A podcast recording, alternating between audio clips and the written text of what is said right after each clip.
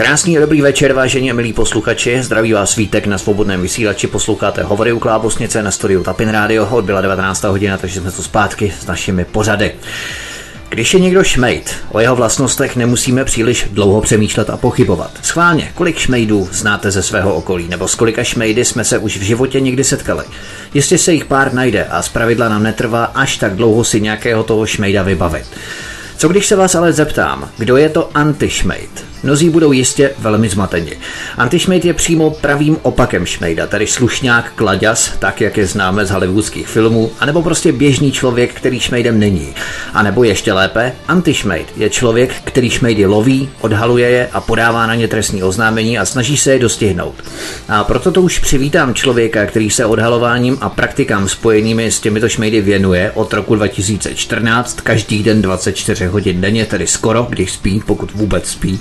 Člověka, který dříve působil v armádě a proto se hned tak nějakého toho šmejda nezalekne, a člověka, který má perfektně zmapované zákulisní prostředí těchto prostřelých šmejdů prostřednictvím vlastní detektivní agentury, a který sbírá šmejdy podle jeho vlastních slov jako cínové vojáčky. Podruhé to vítám antišmejda Zbyňka Prouska. Zbyňku, vítejte.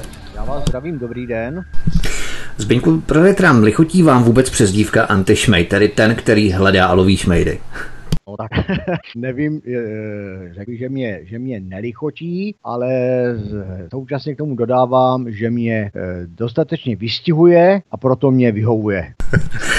Ještě než začneme, napadlo mě, vypukla někdy mezi partami šmejdů, nejen prodejců třeba, ale i mezi šmejdy v energetice, nějaká skutečně mafiánská válka, tak jak jsme zvyklí třeba z Palerma nebo z Plzně, což je takové malé Palermo u nás, anebo právě u vás v Mělníce, v oblasti s klienty, ve které třeba měli zájem dvě rivalizující konkurenční party, které se nemohly dohodnout na rozvržení, kdo v jaké oblasti bude operovat, působit. No a tak začaly třeba náhodou hořet sklady s produkty jedněch šmejdů, pak těch druhých šmejdů, nebo jsou, řekněme, homogenní party, celek, organismus, který drží spolu vždy a všude za každou cenu. Žádné rozepře mezi nimi nepanují. To je velmi, velmi zajímavá otázka. Přiznám se, že nemám informace o tom, že by, že by hořely nějaké, nějaké války nebo nějaké boje mezi jednotlivými šmejdími gen, gengy nebo, nebo gangstry, ale mm, myslím si, že tomu tak není a přikládám to právě správně na vrub toho, že oni jsou velmi dobře organizovaní, mají právě tu svoji strukturu a podle mě mají i dokonalou spolupráci mezi sebou. Jo? Čili já si myslím, že taková Taková věc není, není v uvozovkách obvyklá v jejich, v jejich světě, ani běžná. Spíš se přikláním k tomu, že to mají rozdělené, aby prostě ta radlice hrnula ty zisky všem, všem podle jejich, jejich eh, jak bych to řekl, působení. To je zvláštní, protože většinou ty různé gangy, ať se jedná o nějakou hospodářskou trestnou činnost, kriminalitu, tak mají rozvržené území, teritoria, jsou teritoriální, různé zóny.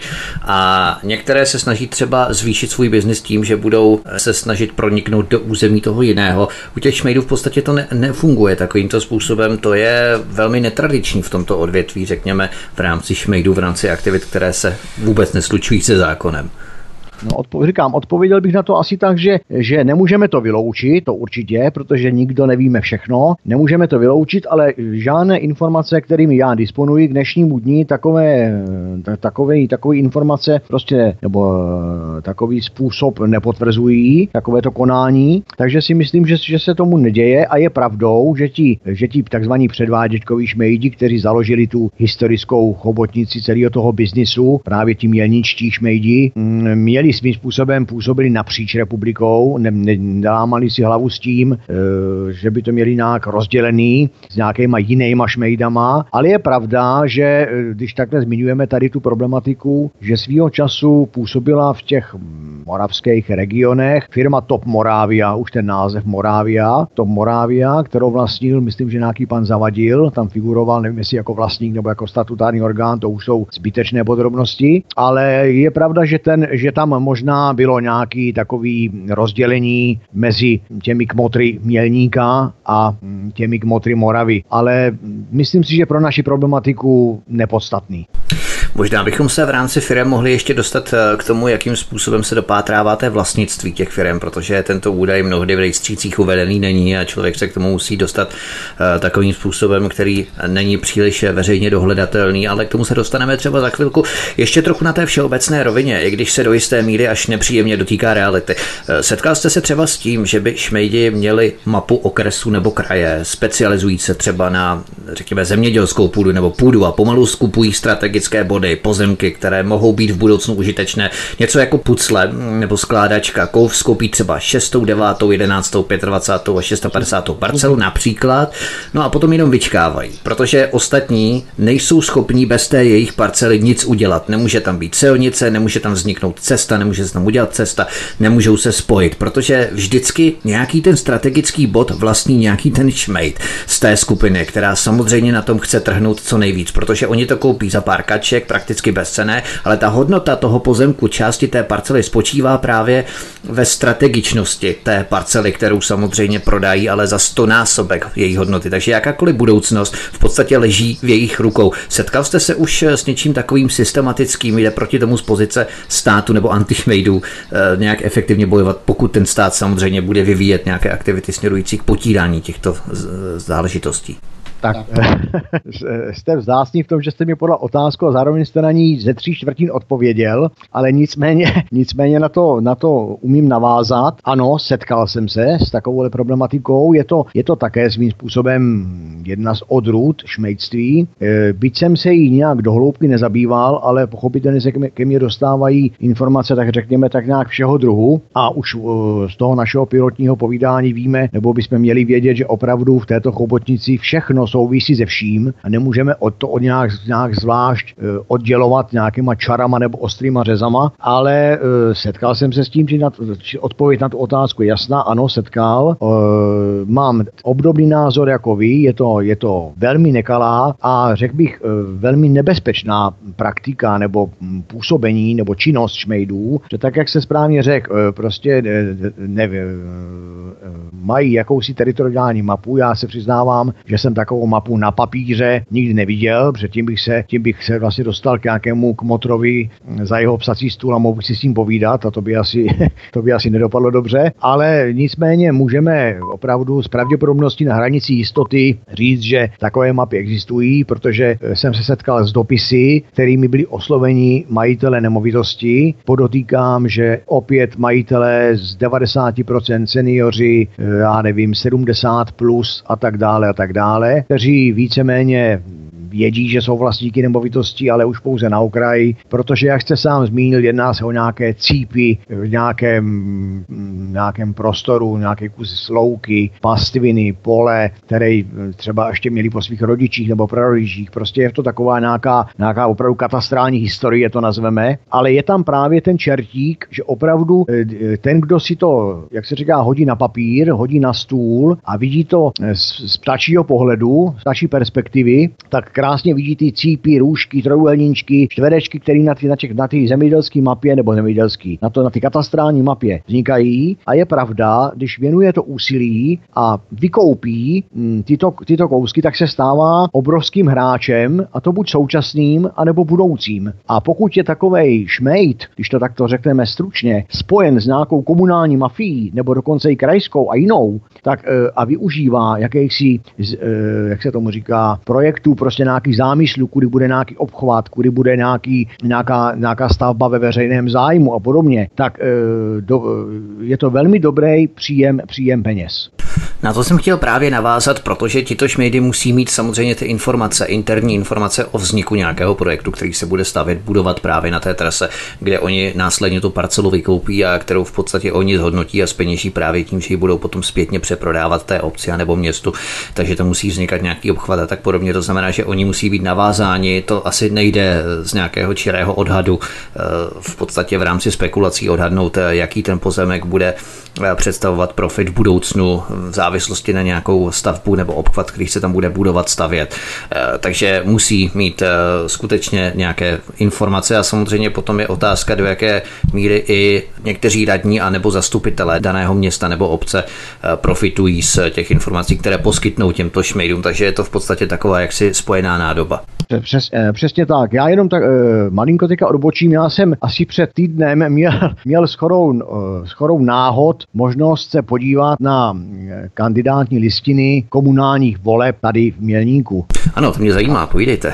No a řeknu vám, že kdybych tomu neviděl ten, ten nadpis, o jakou listinu se jedná, tak bych si z několika hodně procent myslel, že to je opis příkazu k začení. Jo? Protože ty jména, které jsem tam viděl, byly prostě pro mě děsivý, ale mm, to si myslím, že svým způsobem souvisí s tím vším, o čem se bavíme. Jo? Jestliže prostě už i naši někteří politici tvrdí, že, že mm, gauneři prorůstají do, do veřejné moci, tak já si myslím, že tomu tak rozhodně je. A v této souvislosti se mi hrozně líbil třeba vystoupení slovenského prezidenta Kisky, někdy myslím, že to bylo v červnu, nebo myslím, že v červnu, kdy, říkal, kdy tam výslovně uvedl, že sice na podmínky jeho republiky nebo, nebo Slovenské republiky, gauneři prorůstají, prorůstají do všech, do všech činností veřejné moci. Já si myslím, že tomu u nás není, není jinak a dokonce bych mám takovej svůj občanský pocit, že to je u nás ještě horší.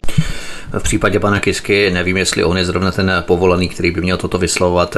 Z jeho pohledu spíše bych hádal, že to šlo o nějaký politický marketing a řekněme populismus pro voliče, protože on, který přestřelil zhruba miliardu slovenských korun na svou volební kampaň v roce dva tisíce čtrnáct, tuším, že to bylo. Takže s těmi gaunery v jeho případě by byl velmi opatrný. Ne, ne, ne, já jsem tam neměl, ne, ne, nepotřeboval, jako nechtěl, nebo nechtěl poukázat na, na to jméno, kdo to řekl, ale co řekl, jo, že prostě se mi ten výraz, nebo to, to slovní spojení, to rčení se mi prostě zalíbilo. No, jo, to, že ho řekl on, to je momentálně nepodstatný, ale ten, to, že gauneři prorůstají do všech sfér veřejné moci, to si myslím, že aktuální, ať to řekne Franta nebo Pavel. Hmm.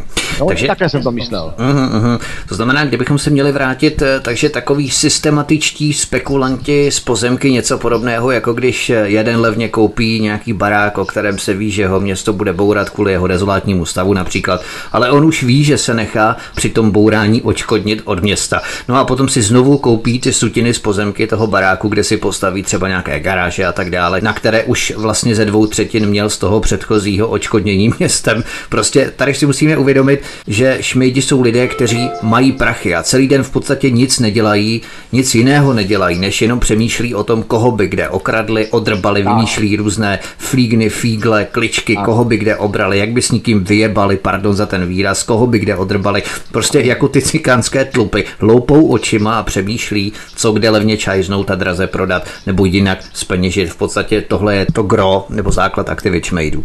Já k tomu v podstatě nemám co dodat, akorát mi připadá, by jsme od sebe bydlištěma vzdálení, nejsme sousedé tady žádní, to oba dobře víme, ale připadá mi, kdybyste tady byl i v tom, i v tom Mělníku, ale asi, on je to asi všude stejné. A zrovna tady zmínu, zrovna jste zmínil e, městské pozemky, garáže, staré budovy, to je prostě téma, které bychom i tady na Mělníku mohli otevřít. Tady už se povídáme s lidmi o, spekulaci, o spekulacích jednoho takového rádoby kmotra, jo, on to je podle mě takový šašek, ale na kmotra si hraje, ale je pravda, že má, má dlouhé prstíky a tady se také už mm, proběhly řeči o tom, že se tady zbourá jakýsi starý blok budov, až to bude demolice, tak se to zase zajímavě překoupí a vykoupí a odkoupí, jo, takže první bude za korunu, druhý bude za padesát tisíc a tak dále, tak dále, má to být nějaký záměr, který schrnu, protože nás poslouchají lidé, předpokládám, z celé republiky, tak je nezajímá nějaký problém konkrétního města, notabene Mělníka. Ale je to o tom, že to je prostě zase, že zase by to měl být nějaký připravený projekt na několik let a souvisí to spíš s tím, co jste řekl, že prostě ano, oni opravdu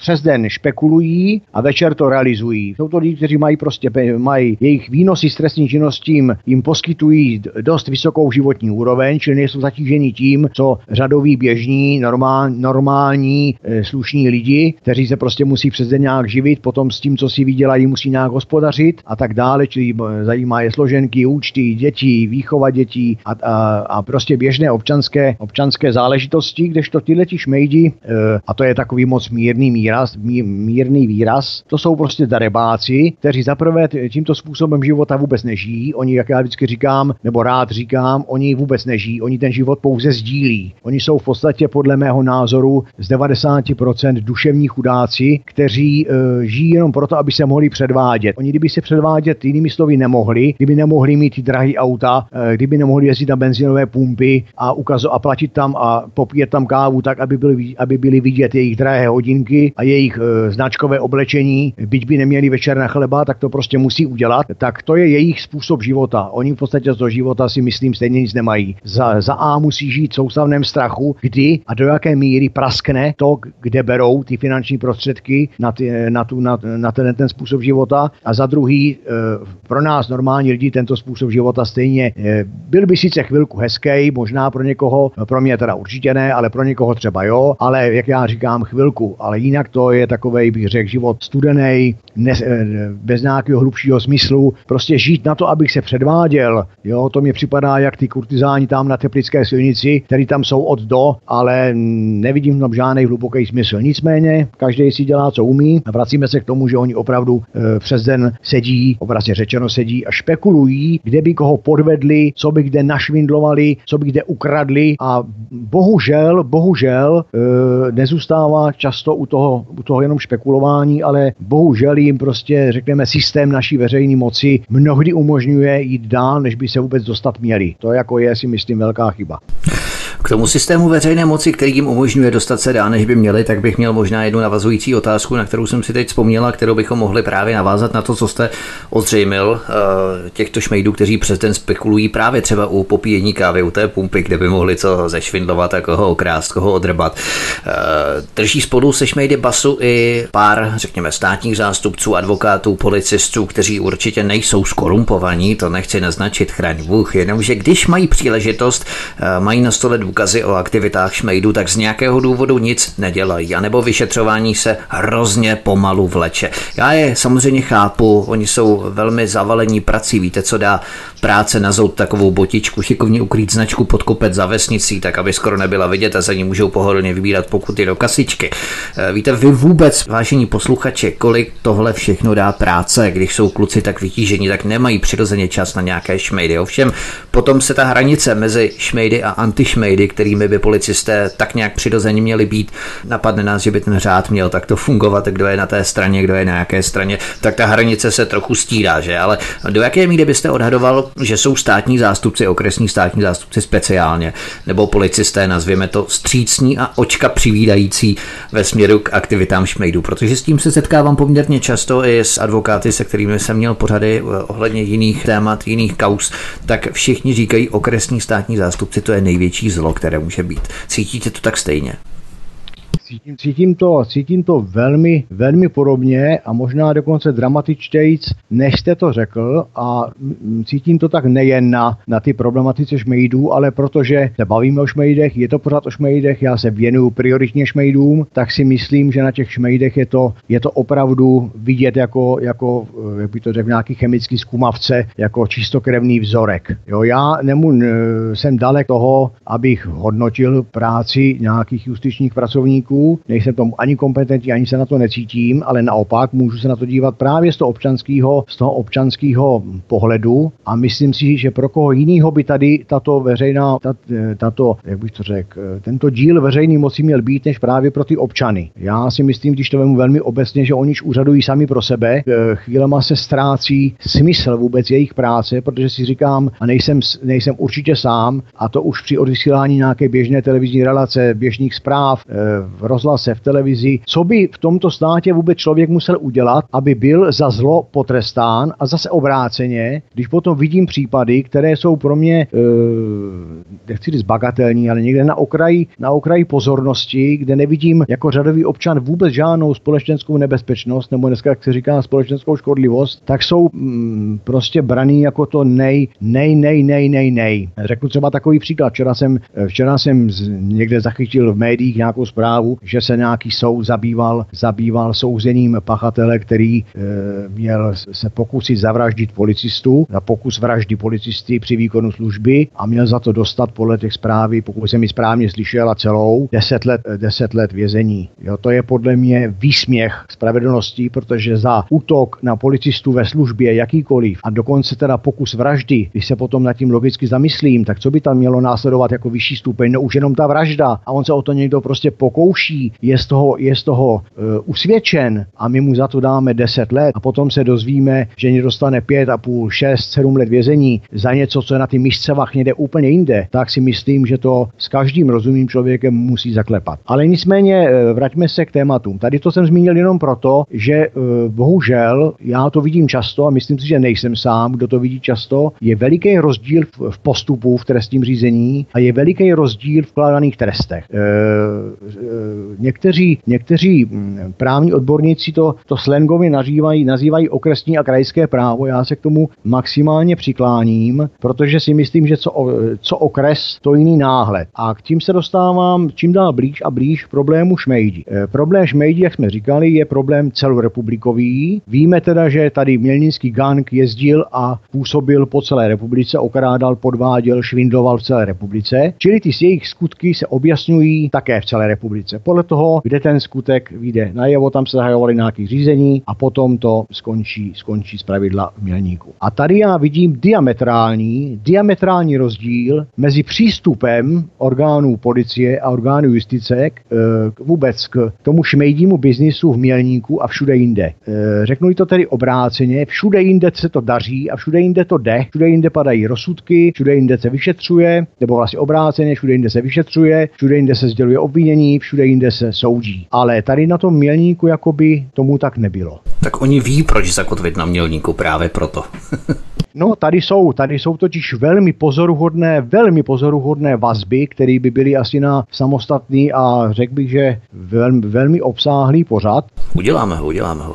Který by, který by vyžadoval i účast nějakého, nějakého právního odborníka, ale e, opravdu je to pozoruhodný. Ona někdy právě, když tam chybí taková ta, e, je tam jenom ten občanský pohled a není tam právě takový to, taková ta právní spleť e, nějakých pouček, tak o to je to někdy vidět v lepší nahotě. Když se na to jde takzvaně selským rozumem, a říkáte si, tak je tady parta, jo, třeba konkrétně v mých trestních oznámeních, abych se bavil o sobě, neunikal nějaké osobní odpovědnosti, tak v mých trestních oznámeních jsem já měs, mělnickému státnímu zastupitelství předal informace, dle kterých vznikala škoda přes tři a půl milionu korun, více jak sto dva konkrétním lidem, naprosto konkrétním, kde je jméno, příjmení, adresa, v lepším případě mail, telefon, spojí na někoho z rodiny, takže to jsou třeba kteří stařečkové a podobně a podobně.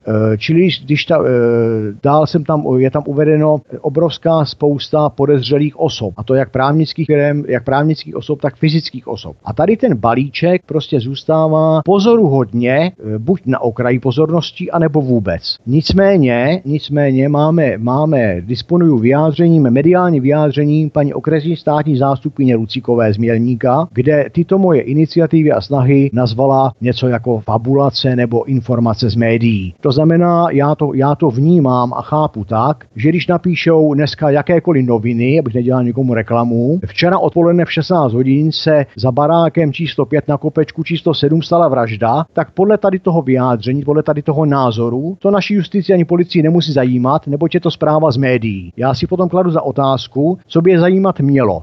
E, to, to sami dostáváme se, dostáváme se k policii.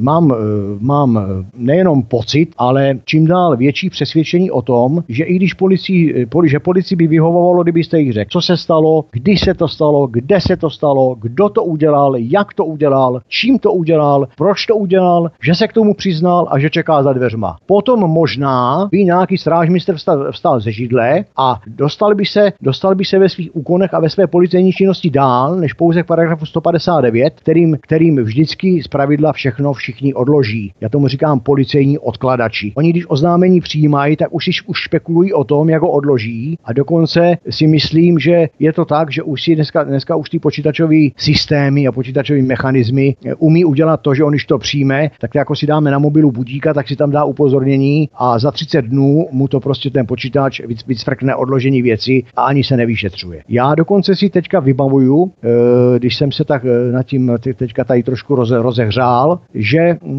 v jednom, ne v jednom, ale nemůžu mluvit o všem současně, tak jsem v případě jednoho, jednoho prověřování nebo v případě jednoho sběru informací ohledně šmejdí činnosti zjistil, že v roce dva tisíce třináct nebo v roce čtrnáct, teď se omlouvám, nevím přesně, případ to, té poškozené paní vyšetřoval policajt mělnický, který byl kamarád s hlavním podezřelým. Oni si spolu psali na Facebooku, oni se potkávali, oni spolu chodili tady po Mělníku, bavili se, chodili na diskotéky a tak dále. A tento policista měl vést vyšetřování nebo prověřovat oznáme, oznámení té paní, ve kterém od počátku byl hlavní podezření, podezřelý jeho kámoš. Tak to si myslím, že je, že je do nebe volající, je to tahající za uši, je to tahající za rozum, ale v Mělníku je to reálná praxe. Já jsem na toto upozornil orgán Generální inspekce bezpečnostních sborů Středočeského kraje a nechtějte vědět, jaké, jaký byl výsledek. Jo, mi to připadalo, že jsem, že jsem se obrátil na prodejnu, na prodejnu koberců, kde, kde se všechno zametá hned zrovna pod koberec. Takže e, pochopitelně or, tyto orgány zjistili, že nic nezjistili.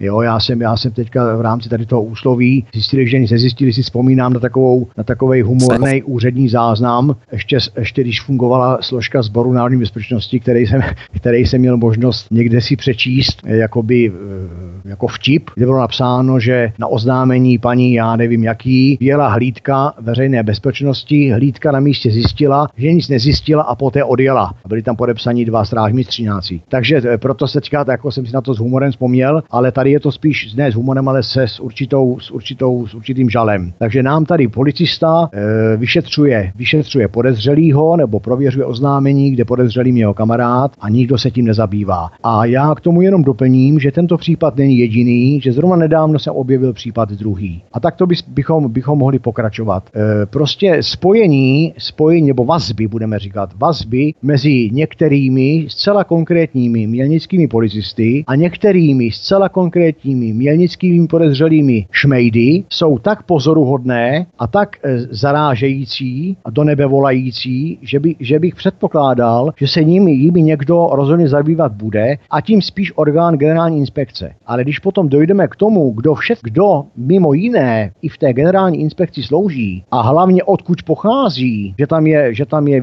je vysokým důstojníkem člověk z Mělníka, natáhal si tam další kamarády z Mělníka, tak a zase nezbývá řadovému občanovi, tedy i mě, než na to jenom upozornit, poukázat a oni musí, nebo takhle očekával bych, že oni prověří profesionálně ze vším všady, jak tomu je opravdu, ale jakoby mm, zatím vidím ty informace jenom jako takovou jednosměrku. Jo, pořád tam je takový jakoby trichtýř. Informace tam házíte, ale výsledek není žádný. Taková spíš černá díra, což je také pozoruhodné. Nebudeme nikomu žádat do svědomí, ale budeme říkat, že je to, že je to velmi pozoruhodné. Takže se už v případě těch šmejdů, a takhle bych mohl pokračovat o propojení, říkám, strašně dlouho, ale zase musím taky vycházet z toho, že nás poslouchá posluchač, který nepotřebuje e, slyšet případ od případu, navíc si to nevybaví. Je spíš o, to, o, to, o, tu, o tu systematičnost nebo systémovost a o tu obecnost. Aspoň tak to vnímám já. Ale e, proto, proto já tvrdím, že policie a justice jsou, e, nebo řeknu to ještě jinak, e, u policie v tomto případě šmejdů vidím obrovské selhání a to nejenom u mělnické policie, vidím selhání i u těch ostatních, kde řada obětí podávali oznámení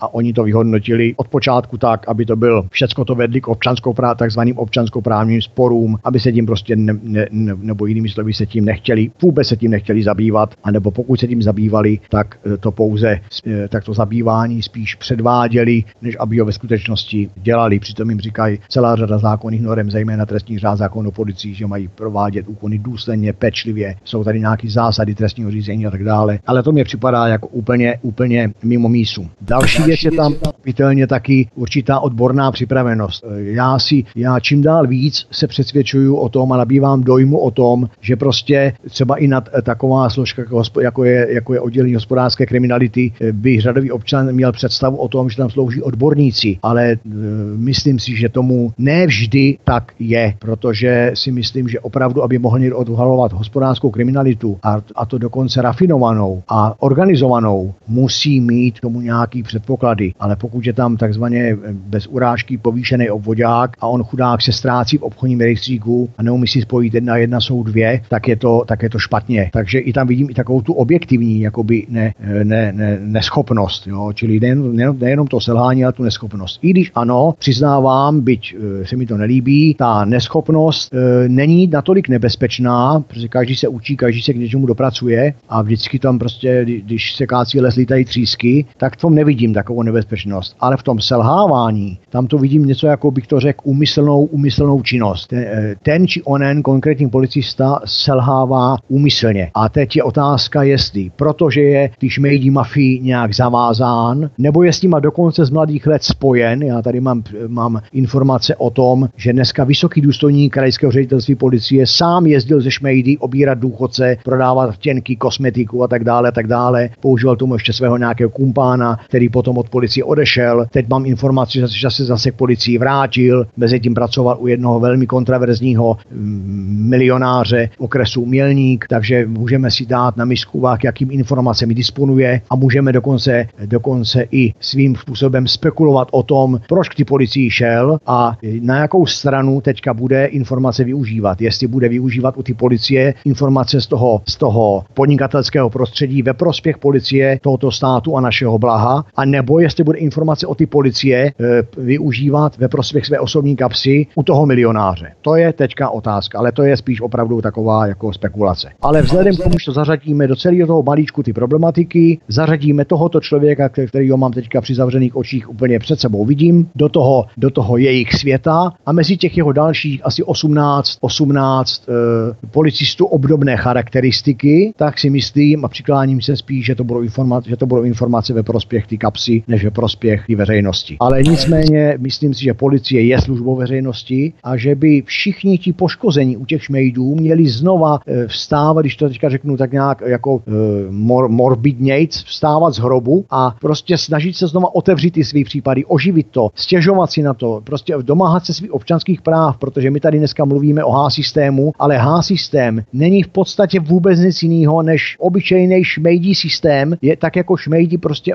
obrali a podvedli, řeknu, tisíce lidí, ale ten, ta, ta konstrukce, ta kostra, jak to udělali, je skoro srovnatelná s tím H-systémem, akorát ten H-systém je, dneska je trošku spolitizovaný, ale je víc vidět, je to my lidí na jedním, na jednom prostě plasu, když to řeknu, jedná se o, o rodinný domy a jedná se o vysoký části teď hned okamžitě, ale princip je, nemám ani peníze, ani zboží. A když se podíváme na šmejdy, tak je princip stejný. Nemám ani peníze, ani zboží a nemám už ani toho, kdo se mnou kom- tenkrát komunikoval, čili prostě mám v ruce, mám, mám akorát oči pro pláč a to je tak asi jediné, co mi zbývá a v podstatě nikdo o tom nechce slyšet, nikdo se mi nezastane, čili opět selhává veřejná moc, čili já to vidím skoro, skoro stejně.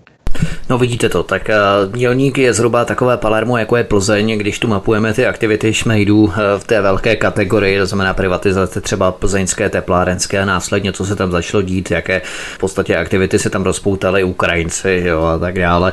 Tak vlastně Mělník je něco podobného, akorát, že je trošku v menším, ale v podstatě ty aktivity jsou všude stejné, jak se nadnesl v některém z vašich minulých vstupů. Já jenom doplním, že v rámci Generální inspekce bezpečnostních sborů je aktuálně nominovaným ředitelem jmenovaným ředitelem Roman Dragoun, který má údajně manželku Moniku Dragounovou, oba bydlí v Lounech tedy. Tak uvidíme, jaké další rozesvětlení těchto kauz vnese právě v rámci GIPSu. Myslím, že dojde k zakonzervování stavu a v podstatě nic se nevyřeší, ale třeba se budeme mýlit, což bychom samozřejmě velmi rádi. Tak, my si zahrajeme písničku a po písničce se už vrhneme na konkrétní trestní oznámení, které jste podali jako první. Zbyněk Prousek, majitel detektivní agentury, který se věnuje aktivitám šmejdů, je naším dnešním hostem na svobodném vysílači. Posloucháte studio Tapin Radio, ze kterého vás zdraví Vítek. No a po písničce budeme už pokračovat konkrétními záležitostmi, které jsme slíbili už v prvním našem pilotním vysílání. Pokud vážení posluchači jste neslyšeli, tak určitě vám velmi doporučujeme, protože je to takový vstupní pořad, který mapuje aktivity šmejdů a který v podstatě nás uvádí do té problematiky, protože to je opravdu velká chobotnice s tisíci chapadly a potom je velmi důležité, abychom měli opravdu tu návaznost, kontinuitu v rámci našich pořadů, takže pilotní pořad byl rovněž odvysílán na svobodném vysílači. Stačí, když si v YouTube do vyhledávače zadáte Zbyněk Prousek, S V C S, anebo svobodný vysílač, archiv, anebo jenom svobodný vysílač, cokoliv, prostě kombinace těchto klíčových slov, slov vám určitě vyplivne První odkaz směrující právě na náš YouTubeový kanál v rámci svobodného vysílače, konkrétně prvního pořadu pilotního, který jsme odvysílali se Zbyňkem Prouskem před zhruba dvěma měsíci, a samozřejmě v té frekvenci budeme postupovat a pokračovat dále. A ta frekvence bude, ty rozestupy mezi těmi pořady budou samozřejmě menší než dva měsíce. Teď totiž jsme měli komunální volby, takže jsme to museli malinko pozdržet. Tak, zahrajeme si písničku, po ní budeme pokračovat dál. Hezký večer. Naším hostem na svobodném vysílači je Zbyněk Prousek, majitel detektivní agentury, se kterým si povídáme o aktivitách šmejdů, a my budeme pokračovat dalšími konkrétními trestními oznámeními, které jsme slíbili. Mám před sebou stejnopis vašeho vůbec prvního trestního oznámení adresovaného Vrchnímu státnímu zastupitelství v Praze. Minule jsme předeslali, že se jedná o jakýsi pilotní vstup do problematiky šmejdů, a dnes se budeme věnovat konkrétní tabulce, která je v tomto trestním oznámení obsažena. Obsahuje v podstatě materii konkrétních praktik šmejdů, co se dělo, kde se to dělo, proč se to dělo a hlavně kým se to dělo. Zkusme tady začít stranou číslo jedna. My samozřejmě nebudeme přímo to trestní oznámení poskytovat nebo zveřejňovat dál, to je samozřejmé, protože to je vysoce důvěrné, důvěrný materiál, ale budeme se mu konkrétně věnovat v té praktické rovině, myslím. Čili začněme před posledním odstavečkem na straně jedna, kde bychom si měli úvodem povědět, že šmejdi neřádí, nepůsobí pouze tady v České republice, aby si český spotřebitel nemyslel, že on je ten nejhloupější. Ale kde všude dále operují šmejdi nebo řádí šmejdi? Já se intuitivně vyhýbám tomu slovu podnikají, protože v případě šmejdů se zdráhám to slovo vůbec používat.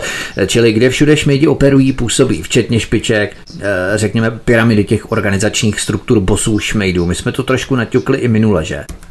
Přesně tak, přesně tak. Vrátím se, vrátím se ještě k tomu, jak říkáte, že nechcete použít, nechcete použít podnikají, což je, což je chválihodné, když to takto můžu říct, protože je to tak. Já znamená jenom zopakuji, že, že činnost šmejdů nemá s podnikáním, natož potom s nějakým slušným a poctivým podnikáním, ale budeme říkat i s normálním podnikáním, vůbec nic společného. Snad jenom to, že to tak má vypadat. Ano, aby znova jsme jako tomu našemu posluchačovi prostě vykreslili a znova ho seznámili s tím, držet si nízký profil, to znamená věnovat se nějakým aktivitám, které na oko vypadají, obchodování s rybím tukem třeba, nebo prostě přesně, úplná věc. Přesně, ano, přesně jo. Tak. Prostě ono to má, protože, eh, o, jak bych to řekl, nabídka, poptávka, obchodní činnost, to je eh, v běžném životě občana strašně moc. Začíná to ráno koupením si svačiny, nakupováním, tak dále, všechno je nějaká obchodní smlouva, všechno je nějaký obchodní styk a tak dále, a tak dále, čili je ideální do tohoto, do tohoto prostě světa zapasovat něco, co je od začátku ryzí podvod, ale prostě jo, je to něco jako, jako železniční pražec. Prostě tisících bude tak, jak má být, a když tam dám jeden jiný falešnej, tak si toho téměř ten strojvedoucí nevšimne. A to je něco podobného. E, to je ten cíl toho, toho, toho šmejství. Čili já, jak jsem tady, jak jsem říkal minule, a říkám to každému, je rozdíl podnikatel a spotřebitel a je rozdíl, je rozdíl e,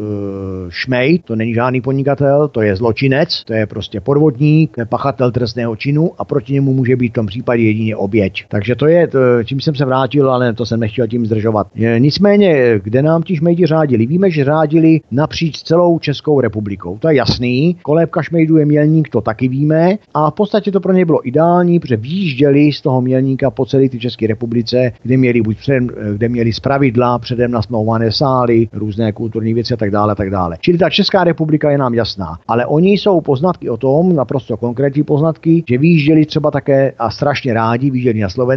Když se podíváme do historie těch našich šmejdů, tak dokonce e, mají, mají značný angažmá v mnoha a mnoha slovenských firmách, nebo ano, přímo, čili jinými slovy ve firmách registrovaných v obchodním rejstříku Slovenské republiky, e, a to jim, to jim pomáhalo přímo působit na tom, na tom Slovensku, ale krom Slovenska, kde, m, kde působili, také můžeme hovořit o Chorvatsku a můžeme hovořit o Maďarsku. Znova se k tomu vrátím v tom pořadí, jakým to je. Česká republika, ano, tady mám ty informace asi nejmasovější, v největším, největším objemu, protože pochopitelně jsem Čech, působ, jsem z České republiky a ty informace z těch Čech jsou, jsou obs, velmi, velmi obsáhlé. Z toho Slovenska je to o, pochopitelně asi tak na, já nevím, v podstatě menším objemu, protože nejsem Slovák, nemám nikoho na Slovensku, či vycházel jsem jenom z toho, jak se nám měl různý, různý poškození a různé oběti obraceli, a tím jsem potom pochopitelně pochopitelně, když se tomu věnujete, tak to rozkrýváte. No a oni ty pavoučky a ty nožičky těch pavoučků e,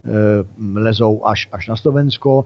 E, taky tady připomínám, že ke Slovensku je taková pozoruhodnost, že e, vám na Slovensko e, ukážou cestičky bílí koně. To je takový velmi zajímavý. Třeba na Teplicku, když jsem mluvil osobně s jedním takovým, jak bych to řekl, grandiózním bílým koněm, to byl takový pán, který opravdu má rád párky a pivo a přitom vlastnil slovenské akciovky s kapitálem ob, ob, v obrovských sumách eur. Ani nevěděl, jak je vlastně bohatý, ale jo, to si, teďka to říkám s nadsázkou, on prakticky neměl žádný, žádný, žádnou možnost nějaký právní obsluhy těch svých v úvozovkách svých firem. Takže i ty bílí koně nás na to Slovensko vedou, takže dostanete se od teplických bílých koňů, Krupka, Teplice, Teplicko obecně, až firmám na Slovensku.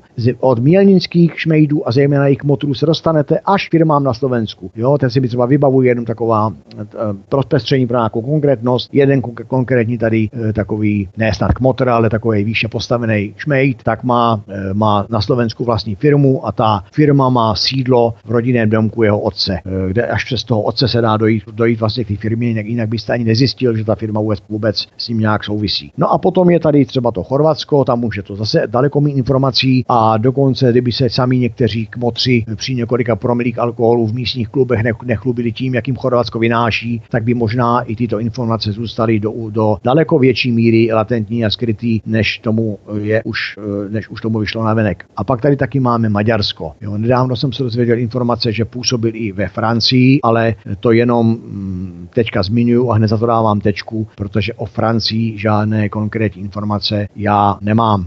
Takže to jsou, to jsou tady ty tady ty země. E, myslím si, že je to celkem logický, protože e, to jenom svědčí o tom, že ta propracovanost a ta rafinovanost je opravdu dobrá. Jo? Tím nechci chválit, chválit zločince a chválit jejich zlodějinu, ale zase z druhé strany, jestli se jich to daří všude jinde, tak jak vy jste tady správně naznačil, to neznamená o tom, že by slovenský člověk, e, pomlčka slovenský, slovensk, česká, český člověk nebo česká oběť nebo slovenská oběť měli být nějaký hlupák, nějaký v poměru s tím ostatním, prostě nějaký trouba, který se nechá nachytat. Není tomu tak, jo, i když máme, máme chytrý lidi, máme chytrý národ, e, aspoň v tomto, v tomto, z tohoto úhlu pohledu, ale jestliže na mě prostě útočí propracovaně, rafinovaně, no tak pochopitelně podlehne jak ten Čech, tak ten Slovák, tak ten Maďar, tak ten Chorvat. Jo. Čili v tom nemůžeme hledat nějakou, nějakou chybu a vůbec nechci, nerad bych se dostal na, na nějakou takovou úvahu, že to je chyba nakonec těch obětí, jako mi někdo někdy říká, kdyby tam nelezli, tak by se, tak by se nenechali nachytat, tak by se nechali podvést. No to přece je špatně, že jo. Kdybych nalez do autobusu, tak bych mohl vědět, že bude mít za, za dva kilometry nehodu a tak dále, tak dále. Kdybych byl chytrej, tak bych si nemohl udělat zájezd u cestovky, která mě obeda zkrachuje. Takže o tom to není, to by se tedy, to by jsme se museli jako občani m, m, bát vůbec jakýkoliv života a komunikace. Spíš tady, spíš tady já vyzvedávám právě tu rafinovanost a tu propracovanost a tím se dostáváme k tomu, že nemáme před sebou žádný, žádný zlodějíčkové, žádný delikventy někde chodníku, ale, pro, ale kmotry propracovaného šmejdího biznisu a je opravdu na nejvíc potřebný, abyste už konečně někdo z našich politiků a justičních, kompetentních justičních pracovníků prostě, jak bych to řekl, uvědomil, to je to správné slovo, a nejenom pasivně uvědomil, ale aby už začali, začali tyto orgány konečně něco proti tomu dělat, blokovat webové stránky, blokovat servery, který prostě šíří takovouhle, takovouhle, takovýto hnus, takovouhle prostě hnusný biznis a znova se vraceli zpět do minulosti, protože tady nemůžeme, si myslím já, tedy aspoň hovořit o nějakých promlčecích dobách, u nějakého tu a tam jednoho případu, ale za několika případy je, jsou pořád titíž lidé, čili součteme, sečteme tu nebezpečnost, tak se dostáváme do úplně jiných trestních sazeb, hrozících trestních sazeb, než které by byly, které by byly jinak uloženy v případech jednotlivých skutků. Takže tady není vyhráno, jak oni tady někdy rádi říkají, že všechno, co dělali, myslím teďka ty šmejdi, že rádi jakoby šíří kolem sebe informace, že to všechno dělali sice na hraně, ale podle zákona a že stejně to je promlčený před dva roky, tři roky, čtyři roky. Jo, myslím si, že tomu tak není. Dál, když se bavíme tady o těch o Slovensku, Chorvatsku, Maďarsku, Česku, tak si dokonce i myslím, že by bylo, že by by stálo e, za to nějakým způsobem propracovat to, aby všechny ty oběti těch šmejdů na jedno místo zaslali ty svý takzvaný kupní smlouvy nebo prostě jakýkoliv doklady a tím by se na jednom místě sešlo sum, za prvé suma, která by vyšla najevo, že, maj, že, že je jako zisk z trestné činnosti a za druhé by finanční správa se mohla bavit o tom, kolik tady vyteklo peněz mimo daňovou soustavu a vůbec mimo, jak bych to řekl, jakýkoliv, jakoukoliv kontrolu. Jo? Takže asi tak. Tak a vy jste právě načal téma, kterému bychom se mohli věnovat právě teď a to jsou bílí koně, na které bychom se mohli podívat, kteří vystupují pod firmami šmejdů, ale ve skutečnosti je vlastní někdo docela jiný. Ty firmy se různě přejmenovávají, stěhují se z místa na místo a jsou do nich jmenováni naprosto neznámí lidé, což tu situaci samozřejmě vysoce stěžuje. Takže já se totiž věnuju rozkrývání, respektive kompletaci a mapování arabských firm právě v Brně, o čemž budu v podstatě prezentovat jeden velký pořad.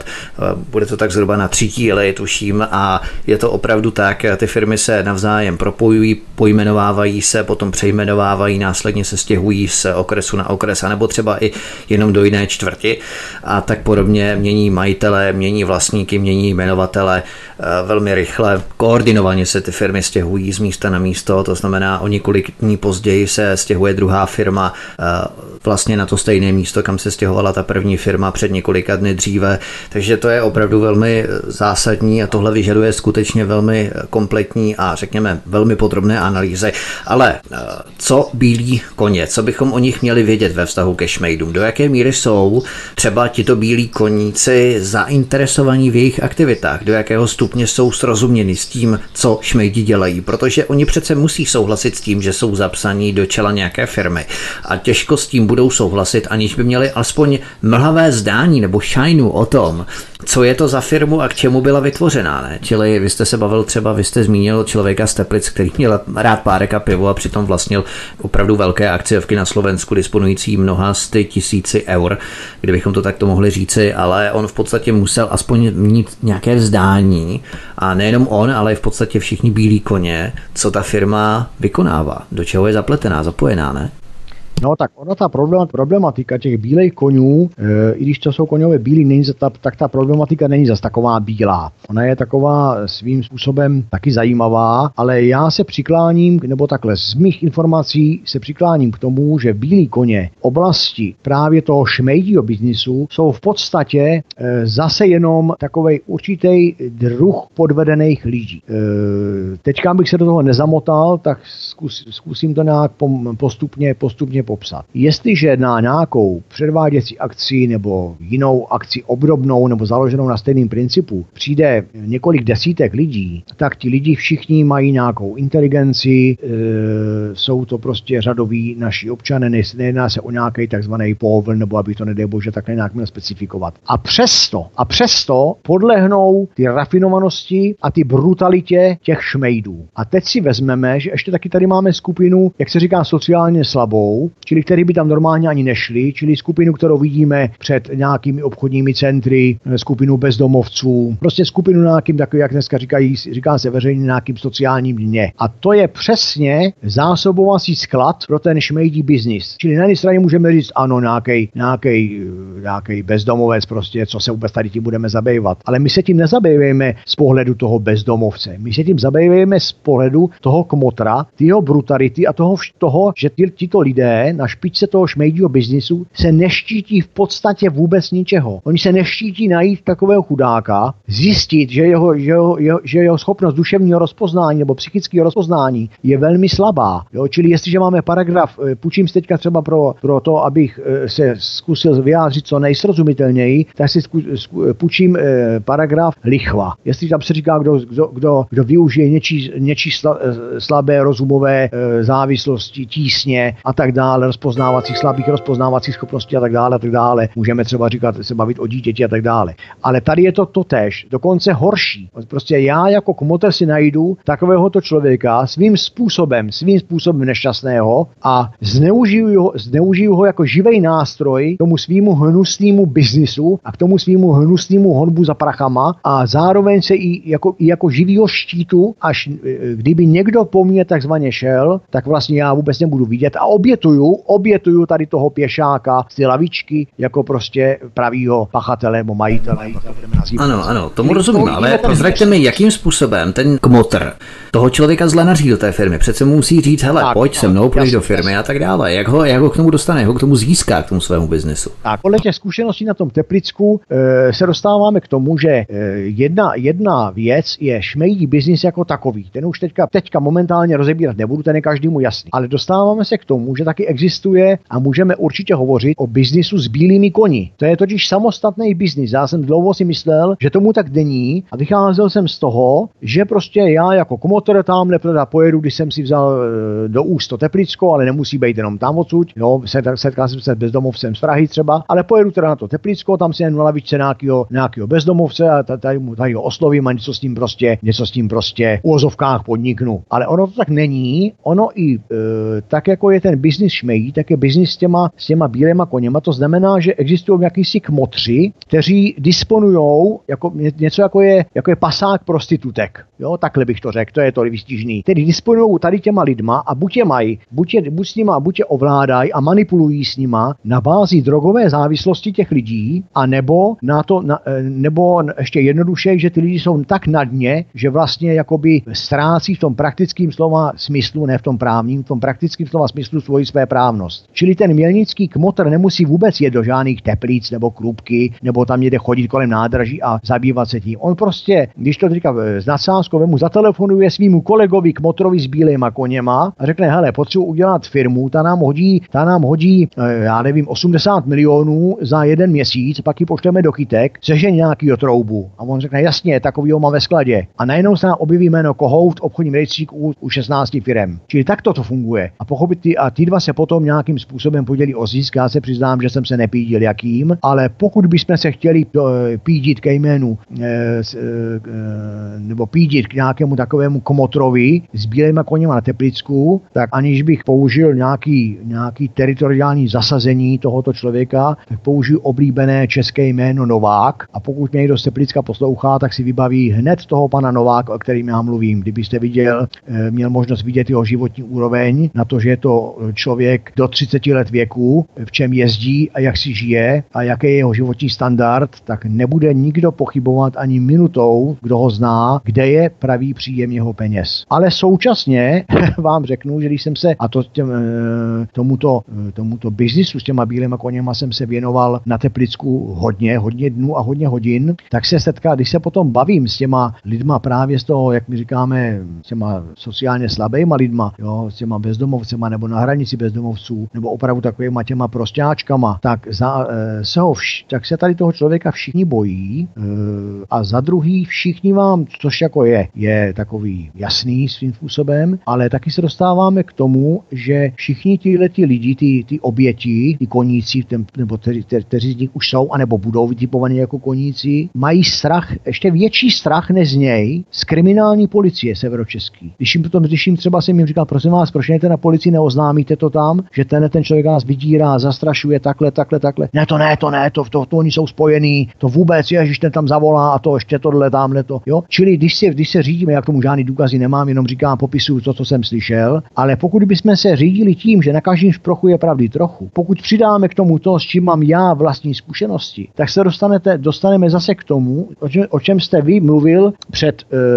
e, před několika minutami, a to je vůbec kvalita ty naší policie, a dostaneme se taky k tomu, e, co vůbec teda ty státní zástupci e, stíhají. To, to je, jako já pořád se k tomu musím prostě vracet. Já si myslím, že to je, že v mnoha případech se prostě opravdu v této zemi pracuje na politickou a nebo finanční objednávku. To znamená e, nevidět, když nemám vidět, a vidět to, co bych jinak neviděl. Jinak si to možná nevidět. Právě ti policisté, ti policisté cítí, že se s tím případem, pokud by ho třeba delegovali právě na okresních státních zastupitelství a tak podobně, vypracovali by precizně určitou žalobu, takže stejně to spadne pod stůl a stejně se nic nevyšetří. To znamená, že spíše než právě to vyšetřovat a nějakým způsobem zpracovávat, tak se snaží aspoň z toho urvat, co se dá, bohužel nějakým způsobem se s nimi spojit. Přesně tak. Mám, mám, nezbývá mi než s vámi souhlasit, ale jako, jako člověka, jako prostě občanský lidský mě to mrzí, protože když se opravdu jako podívám očima otevřenýma a snažím, snažím se maximálně používat zdravý rozum, tak ty soudy, ty soudy by soudili, ty soudy by rozhodovali, rozhodovali o vině a trestu, kdyby se to k těm soudům ale dostalo. Ale jestli že ten systém toho procesu, toho spravedlivého procesu, nebo řekněme dokonce snad ústavního procesu, má ztroskotat na tom, na jediným státním zástupci, s kterým prostě nikdo nehne, který si hraje na boha na zemi, jo, tak je to si myslím, že něco je systémově špatně. Když jsem se tuhle nedávno dostal ke zprávě, e, přiznávám teda z roku dva tisíce patnáct, takže ne zrovna aktuální, kdy sám minister spravedlnosti pan Pelikán říká, něco tam byla nějaká interpelace, teďka ne, už nechci být konkrétní, nebo nemůžu být. Nemůžu ano, být, s panem Filipem Mototechně to bylo. Myslím, ano, myslím, že jo, ano. Tam říká pan, pan minister spravedlnosti, jestli si myslíte, že to někdo vyšetří, tak nevyšetří, protože oni to vyšetřit nechtějí a oni to vyšetřit neumí. No tak to je Krista pána takovej signál, ne pro nás dva nebo pro, pro naše lidi, ale pro naše politiky. Když přeci s tím už někdo musí začít něco dělat, protože ty, ty šmejdi všech stupňů a všech forem, ty představují tak strašný kriminálně politický nebezpečí, že si to nikdo si myslím pořád jakoby nechce uvědomit, nechce si to, vy, nechce si to připustit. Ty tady si to předávají ty vládě horkej knedlík, vymýš, vymýšlí se zákony, které e, jsou bezzubí, který, zase který se bojí jenom ti, co se jich bát mohou, ale nefungují tam, kde nejsou zacílený a e, nevystřelí nám na toho pachatele, co potřebujeme. My je, když, teďka, když teďka odbočím, je sice hezké, že tady máme Českou obchodní inspekci, ale ta tak postihne nějakou tamhle babičku, houbařku u silnice nebo nějakého nepostivého prodejce česneku. Ale kdyby jsme se ty České obchodní inspekce měli tu moc a tu možnost zeptat e, z těch milionů pokut, co uložili šmejdům, kolik jich ten stát opravdu vybral, kolik jich ten stát opravdu viděl, tedy jaká je tam účinnost, efektivnost toho jejich úřadování, tak zjistíme, že hrdina Česká obchodní inspekce, a to se jí jinak svým způsobem klaním, e, bojuje s větrnými mlýny jako Don Kichot, prostě bojuje s prázdnýma, vyfouklejma skořápkama a zjistili bychom, že opět narazí i ta Česká obchodní inspekce na tu takzvanou marnost, o které já už jsem mluvil a budu mluvit pořád. Jestliže někdo předem připraví e, marno, e, nevymah, nevymahatelnost práva, to je potom samostatný problém, no tak je to prostě na jedné straně geniální, geniální od pachatele, ale obrovská ostuda toho státního systému. Jo, ty moci výkonný a jsou, prostě to je neštěstí. Čili já, já tady mě to vždycky hrozně rozčilí a znepokojí, jo, tak jako vidím dneska od těch obětí, těch šmejdů, jak několik let někteří z nich bojovali úplně marně, to je opravdu jak s větrnými mlýny a prostě nehne se vlak, nebo ne, ne, nehne se tam nic a spravit v některých případech, a těch je právě nejvíc, je tomu tak, že tam přesně přes to, přes toho státního zástupce a jak vy říkáte, ne, já, já, já se s váma v tomto případě stotožňuju, že stupeň okresní státní zastupitelství je bolest naší justice. To je prostě systémově špatně, protože, jak já říkám znova, viděli jsme to i v těch politických kauzách, jo, ten, ten státní zástupce jako institut, nemyslím teď nějakého konkrétního člověka, si vybudoval takovej post boha na zemi. On je vlastně dneska víc jak soud, on když něco nepustí takzvaně nahoru, tak se to soudit nebude. Když to skopne pod koberec, tak to zmizí pod kobercem. A ano, oni, oni existuje jakási teoretická obrana, že je tady, že je tady institut, že možnosti přeskoumat rozhodnutí státního zástupce nadřízeným zástupcem, ale já jsem se třeba ve své kauze, když si teďka půjčím, setkal s tím, že když, že když postup okresního státního zástupce přeskoumával jeho profesní kolega, byť na stupni kraje, tak to ve finále byl kolega z vedlejší okresního zastupitelství, který tam byl na výpomoci. A oni se mezi sebou dobře znají. Jo? Takže to já v tom prostě nevidím tu objektivitu a myslím si, že ten stát jako takovej by tu objektivitu měl garantovat. Čili já si myslím, že jestliže před několika měsíci v kauze různých, já nechci být politikem, to chraň Bůh, jo, ale slyšeli jsme různých kauzí, tačí hnízd a jiný a jiný. Já se čím dál víc přikláním, ať to beru z informace zleva nebo zprava, ty teoretický, anebo ty praktický, s kterýma se setká, setkávám já ty svý, ty svý činnosti každodenní, když tady prostě žabomyší činnosti se v tom hrabu, že opravdu nemůžeme vyloučit, že státní zástupci pracují na objednávku, ať se nám je zlobí nebo ne. My jsme se od bílých koní dostali trošku daleko okruhem zase k těm státním zástupcům. O tom uděláme samozřejmě pořád, protože to jsou velmi zajímavé věci ohledně okresních státních zástupců a tak dále. Ale řekli jsme si tady, prozradili jsme si tady ohledně bílých koní, že jsou vydíratelní, že jsou v podstatě manipulovatelní, že se jich nemá kdo ptát na to, zda chtějí nebo nechtějí, ale v podstatě jsou už do toho zainteresováni takovým způsobem, že není možnost úniku bez nějakých, řekněme, i fyzických následků, které by z toho mohly pramenit a tak dále. To nebudeme rozvádět. Nicméně bílí koně jsou v podstatě jaksi vrstvou, která je rovněž podvedena právě v rámci tohoto biznesu šmejdů. Budeme pokračovat stranou číslo tři toho trestního oznámení vašeho, kde jsou společné a shodné znaky, které ukazují na jakousi záludnost, když šmejdi používají stejná jména, podobná jména, v České republice, na Slovensku, zrcadlení firem takzvané, podobné názvy firem navozující dojem, že se jedná o stejnou firmu, falešná jména fyzických osob. Zkusme se teď zaměřit právě na tohle, na stranu číslo tři. Tak vy to máte před sebou, stranu číslo tři já ji nemám, já se, já se přiznám, že jsem si tady na to nepřipravil, ale nicméně z toho, co říkáte, ano, zrca, vemu to odzadu, ono je to úplně jedno, zrcadlení firem, jasný, k čemu to má sloužit? To je právě souvisí s tím, že zaprvé to slouží k samotný doby, dobrý orientaci těch médiích motrů, aby nestráceli přehled o tom, co vůbec se v tom biznisu jejich odehrává, jak působí, ale mimo jiné, kde působí, proto se snaží to mít jakýsi v úvozovkách pořádek. Za druhý, to musí působit na toho, na tu oběť. Zase v úvozovkách řekněme spotřebitele, on tam jde jako spotřebitel a tak to taky tak musí vypadat, aby se od začátku do konce cítil jako spotřebitel. Což my víme už dneska, že to tak není. Proto třeba můžeme vzít konkrétní příklad. Měli jsme firmu I Č L patnáct devatenáct a tak dále, která byla Spokojená domácnost. A když se podíváme na Slovensko, do Slovenské republiky, tak tam najdeme firmu Spokojnou domácnost. Pochopitelně, že obě tyto firmy Spokojená domácnost, nebo oba tyto názvy Spokojená domácnost jako samostatná firma, ano, musím dodat, a Spokojná domácnost jako taky samostatná firma mají naprosto stejné pozadí, dovedou nás až do Dolních Beřkovic okrese Mělník, ale přitom působí na Slovensku anebo v České republice jako dvě samostatné firmy. Přitom loga jsou zaměnitelný, jak, jak i, i, i vizuálně, jo, prostě texty, obrázky, všecko je tam téměř stejný. Něco hodně. A to mi řekněte, to mi prozraďte, pane Prousku, proč ten, kdo vytváří ty firmy a kdo v podstatě chce upozornit na tyto aktivity, tak proč upozorňuje některé lidi na to, že v podstatě je tam určitá spojitost mezi tím? Proč na to takto diletantským způsobem upozorňuje? No to je, to je, to bychom se asi dostali do nějaké delší, delší debaty. Na jedny, z jedné strany je to jakoby věc nejasná, že jo, prostě mohl bych mít jednu firmu a s tou bych prostě mohl jakoby ty podvody dělat, jo. jo? Oni mají, oni mají dvě.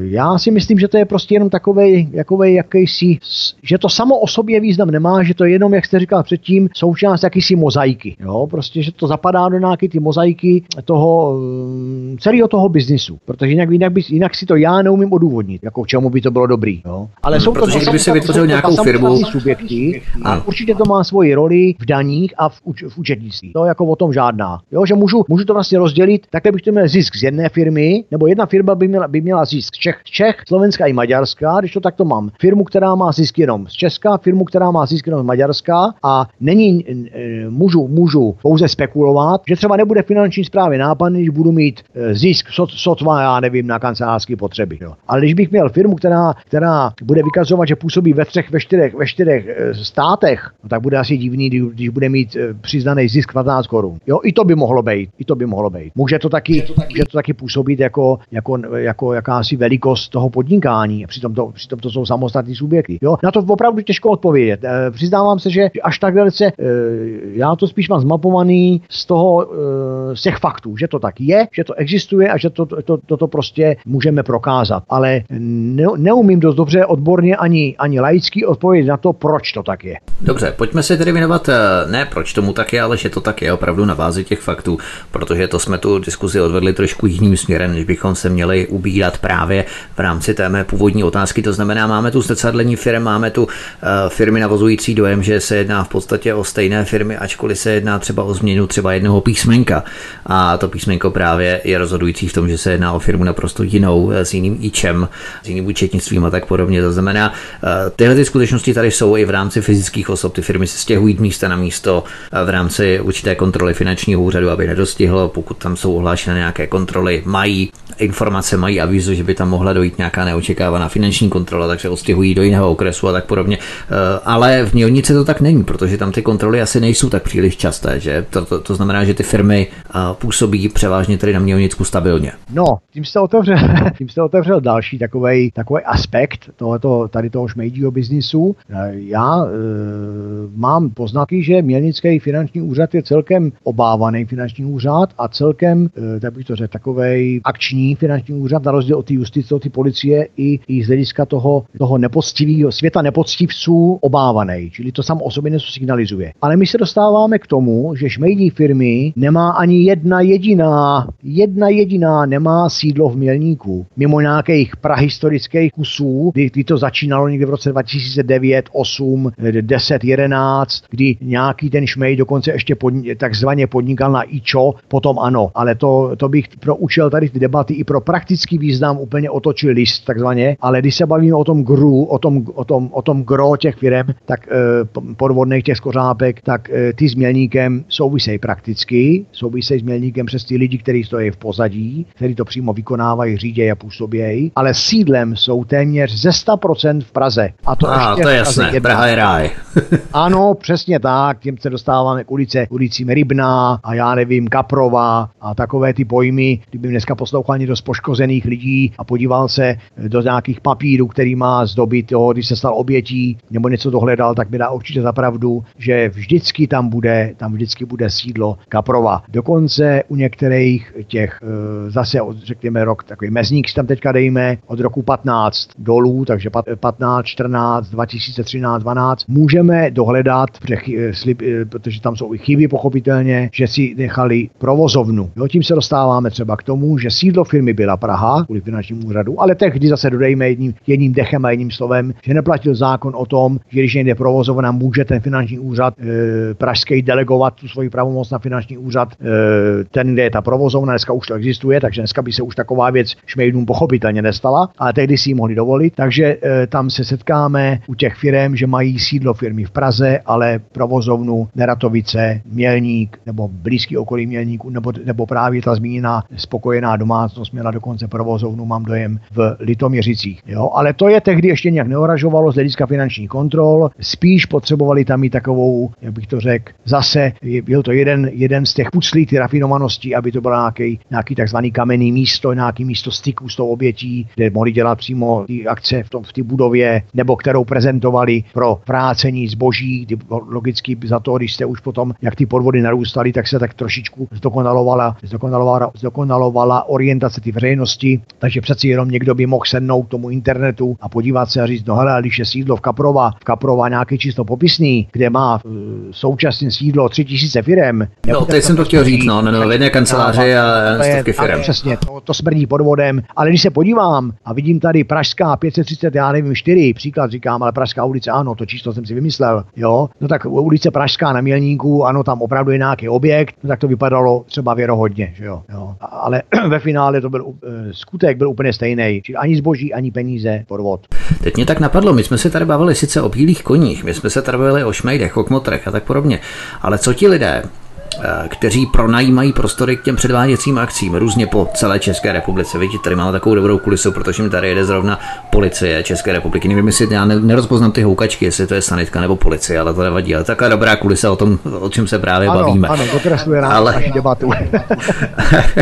Ale chtěl bych se ptat právě, my se tady bavíme o těch bílých koních, ale co ti lidé, kteří pronajímají prostory pro ty předváděcí akce šmejdů? Je to v podstatě, jsou v tom nevinně, neví, co se jedná, protože samozřejmě ví, že se tam bude konat nějaká předváděcí akce, čili oni musí vědět, že asi to bude něco, co není přímo košer, není příliš tak řekněme legální, může tam docházet právě k nějakým přečinům, s kterými by ani oni nemuseli souhlasit. To znamená, že ti pronajímatelé různě po celé republice jsou se šmejdy nějakým způsobem spříznění, když jim umožní vykonávat a provádět předváděcí akce v jejich objektech.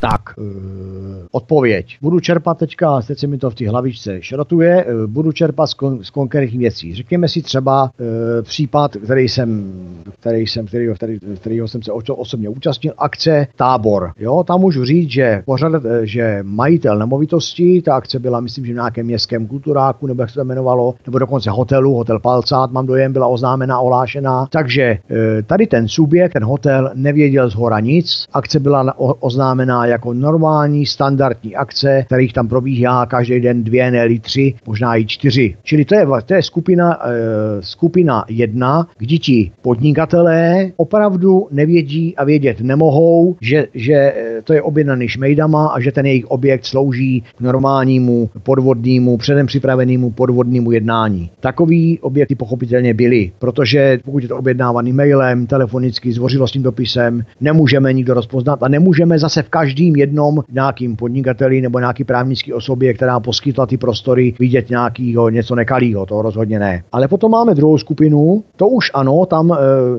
to, to si třeba vybavím teďka zrovna v souvislosti brandy s Nadlabem, tam už to, ta, to spojení mezi šmejdy a tím poskytovatelem těch prostorů, tam, to, tam ty vazby nějaký konkrétní jsou zjevný. A potom je taková třetí skupina a to jsou, můžeme říct, téměř spolupachatelé. A nebo, nebo, nebo jsou pachateli sami šmejdi, kdybychom si třeba půjčili teďka, teď mi napadá třeba část obce Vehlovice, už jsem mi taky myslím, že zmiňoval, Mělník Vehlovice, no to je možná samostatná obec, tam měli svýho času velké zázemí a to byla přímo budova, která patřila, kde vlastníkem nemovitosti byla šmejdí firma. No, takže takový, moje odpověď, to jsou takový tři skupiny. Jedni ti, co o tom opravdu nevědí, druhý něco tuší, ale dostanou obálečku s penězma, tak jsou spokojení a třetí jsou, jsou šmejdi vlastní. To znamená, dělají to v těch vlastních děch. A zase, jak se ta legislativa a ty praktické postupy měnily a ty návyky těch lidí a reakce těch lidí, zejména těch obětí a reakce veřejnosti, no tak se pochopitelně měnili to, že jo, jestliže byly, byly, na, byly naslouvaný objekty, začaly to různě člověky navštěvovat a tak dále a tak dále, jo, tak e, i když jsem tady zmiňoval neúčinnosti člověky, ale furt to je nějaký prostě, řekněme, uvozovká svědek, furt je to nějaký orgán veřejný moci, který ho nepotřebuju, když dělám nějaký podvody, aby mi tam asistoval a, a očumoval, tak se to, tak se ti šmejdi aklimatizovali, něco jako živočich mořský se aklimatizuje na teplý studený proudy a na změnu prostě nějakého životního okolí, tak to je to samý. Ustupovali z těch, těch akcí předváděcích, těch ryze naslouvaných objektech do takových těch, těch, takových těch polo, polodobrých vztahů, protože ten, ten, ten polodobrý vztah, jak jsem ho teďka pracovně nazval, jim umožňuje únik zadním chodem, schování, je to se mi třeba stalo kon, v konkrétním městě, že je ten, že je ten, nevím, jestli byl majitel nebo prostě ten vedoucí pracovník ty nemovitosti při příjezdu policie prostě řekl, že tam nějaký lidi byli, ale že, že už tam nejsou a že odešli a ve finále vím, že ode, utekli nějakým sklepením a zadním chodem. Pak jsem se setkal s informací od jedných, od jedných eh, podvedených, podvedených, že je tam eh, ty, ty šmejdy zamkli ti majitele ve vedlejším salonku, aby je policie nenašla a pak tam něco povídali těm policajtům, že zaprvé nemají práva pro lídek a takový to, co obyčejně čím ti darebáci rádi operují, mají všichni mají nejenom moc práv a zapomínají, že mají taky nějaké povinnosti, tak operovali těma právama, ale ve finále ty šmejdy zamkli, schovali je prostě v podstatě před tou, před tou policí. Takže to je ta druhá skupina, ale nejvíc, nejvíc, nejvíc je, je těch, kteří o tom nevěděli. Ale tady ještě taky je důležitý, teď mě zrovna napadá, podotknout a připomenout, že to může, říkám, že to nevěděl jenom ten, kdo je v tom svým, v té svý hospodě, v tom svým hotelu, v té svý vinárně měl jenom poprvé. To už potom z těch dopisů a reakcí věděl, že to šmejdi byli a jestliže si je tam vzal po druhé, po třetí, tak tomu musel mít nějakou motivaci, čili penízky. Hovoří Zbyněk Prousek, majitel detektivní agentury, který se věnuje a zabývá se aktivitami šmejdů. Posloucháte Svobodný vysílač, studio Tapin Radio, od mikrofonu vás zdraví Vítek, my si zahrajeme písničku a po písničce se vrhneme na další část trestního oznámení, které podal Zbyněk Prousek na Vrchní státní zastupitelství v Praze. Posloucháte Svobodný vysílač, hezký večer. Zbyněk Prousek je naším dnešním hostem. Zbyněk Prousek je majitelem detektivní agentury, který se věnuje a zabývá se aktivitami šmejdů a my si povídáme o jeho trestním oznámení a o různých aspektech právě, které se dotýkají této aktivity a těchto podniků. Ne podnikání, ale podniků, protože jsme si říkali, že slovo podnikání v souvislosti se šmejdy používat nebudeme. My tu máme v rámci tohoto vašeho trestního oznámení, my tu máme seznam firem na straně osm, kterými vy v podstatě dokumentujete vaše tvrzení o fyzických a právních osobách, právnických osobách, o záměrné podobnosti jmen. Můžeme tady uvést třeba nějaké příklady, tak to honem narychlo, nebo to přeskočíme? No, t- můžeme nějaké příklady uvést, jenom tady předesílám, že teď už jsem si vzal k ruce to oznámení, abych měli tu, tu stránku, kterou máte, e, kterou jste tady citoval. E, akorát tady je potřeba předeslat dvě věci. Za prvé, že to trestní oznámení, o kterém mluvíme, je prvotní, je to prvotní dokument, to za prvé, dneska už, je, dneska už e, ten soubor těch dokumentů obsahuje těch oznámení celkem čtyřicet devět, to znamená tak, jak jsem postupně ty informace sbíral a jak mi samozřejmě, jak si mi dával dohromady, analyzoval, vyhodnocoval a třídil pochopitelně, protože ne všechny, každá informace, kterou dostanu, hned zakládá zrovna podezření a v kterých podezření z trestného činu, to v žádném případě ne. Čili jak byly vytříděny, tak už dneska je potom vytřídění je, je čtyřicet devět takových podání, tedy jak já vždycky říkám, že se jedná o, o, o trestní oznámení, o souboru čtyřicet devět podání. Vy teď máte před sebou to úplně první, čili je tady potřeba říct, že je z dubna roku dva tisíce šestnáct a dneska máme devátý měsíc dva tisíce osmnáct, to znamená máme dokument, který už má zase nějaké své stáří, takže ten počet těch firem určitě neodpovídá tomu, kolik jsem firem oznamoval v souvislosti s účastí nebo figur, nějakým figurantstvím v tom šmejním biznisu. Takže aby, aby zase náš posluchač byl, byl opravdu, jak bych to řekl, aktuálně informovaný. Takže to je tady to. Nicméně ano, můžeme tam ty názvy, můžeme některý zmínit, já mám obavu z toho, že našim posluchačům nic moc neřeknou, ale můžeme je zmínit, zpravidla to jsou různý anglický, anglický výrazy, ale přesto, přesto vypíchneme, vypíchnu, vypíchnu tady některý, který si myslím, že by mohli naši posluchači znát a zase, zase k tomu současně přidávám, že pokud někomu z těch posluchačů tato firma něco konkrétně řekne, předpokládám v tom negativním slova smyslu, že by mohl být její oběť a podobně, že by mohl si myslím klidně kontaktovat vaše rádio, určitě mu to neodmítnete. A určitě my to potom vám předáme samozřejmě. To je a se přesně tak nějakým způsobem předat nebo nějak bychom je potom využili, protože pořád a pořád scháním prostě svědky a poškozený lidi, aby jsme dokreslili ten balíček peněz, který tady lítají mimo daňovou soustavu a který skončil za nechtama tady těch brutálních bestií a sviní, že to tak musím říct, ale svině jenom zvíře, takže nepoužijeme žádný vulgární výraz. Takže řek, můžeme se a ještě tak ještě tak to řeknu, že ty firmy, které tady mám, který jsem tady uváděl, příklad mo tomu vrchnímu státnímu zástupci v tom dubnu roku šestnáct, tak ty samé firmy najdeme úplně bez problémů v nejrůznějších databázích, třeba právě České obchodní inspekce nebo různých databází o udělení pokut státu, nevím, nebo, nebo nemožených pokut. Takže si může i ten posluchač klidně ověřit, do jaké míry, kdyby si myslel, mě chtěl, chtěl